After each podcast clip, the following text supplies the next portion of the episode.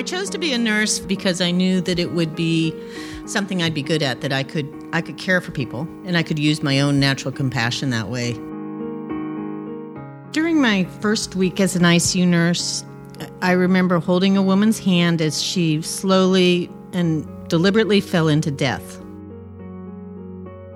She had cancer, but she wanted to be allowed to just die without us intervening or doing anything for her. It was peaceful, just her and me, the dark room, just kind of a slow descent into death. And that's really what I imagined working in the ICU would always be like. But in reality, in the ICU, we took people who were basically dead already and proceeded to hook them up to every machine that we possibly could just to keep their bodies from doing what they wanted to do, which was to die. The people who wanted me mainly to keep the patients alive were their families. They just wanted this one last chance to prove to their grandmother or to their mother or to their father or to whoever it was that they loved them. So they felt like the only way that they could do that was to keep them alive, which meant that we had to torture that person every day. I felt sad for the people, for the patients, and I felt sad for me because I felt as if I wasn't doing good in the world. I was actually hurting people. I never quite realized how much the deaths in the ICU or the lack of deaths bothered me, really, until I became a nursing supervisor, which meant I also had the duty of pronouncing people dead. The first time I pronounced somebody, I was really, really nervous.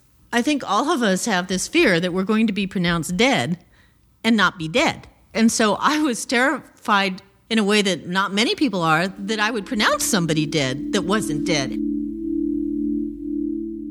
As soon as I started to go in the unit, I realized, oh my gosh, I think this is the lady whose granddaughter I spoke with the day before. I'd had an interaction with her the day before about something entirely different, and she was crying at the side of the bed. So now there's this person that I liked and who I felt sorry for. She'd already cried on my shoulder, who's waiting for me to pronounce her grandmother dead. And I'm completely nervous because I'm afraid that, you know, I'm going to do it wrong.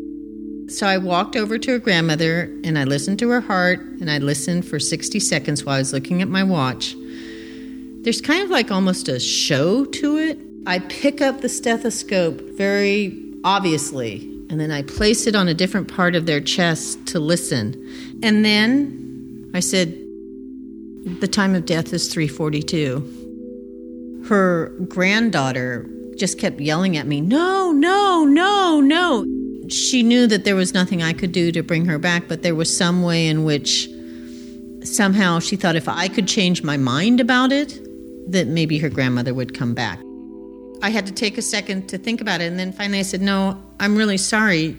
She's passed away. She's passed. Then she came up and she hugged me.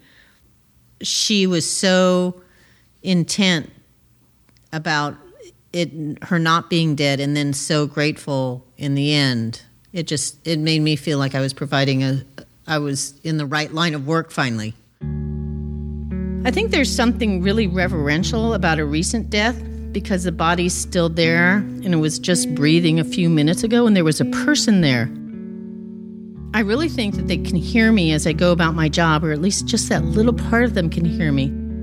I always call them by name and I always speak to them as if they're living. And I treat them as reverentially and with as much care and as much empathy in my voice as I possibly can. Because if they can hear me, I want them to remember that as their last thing.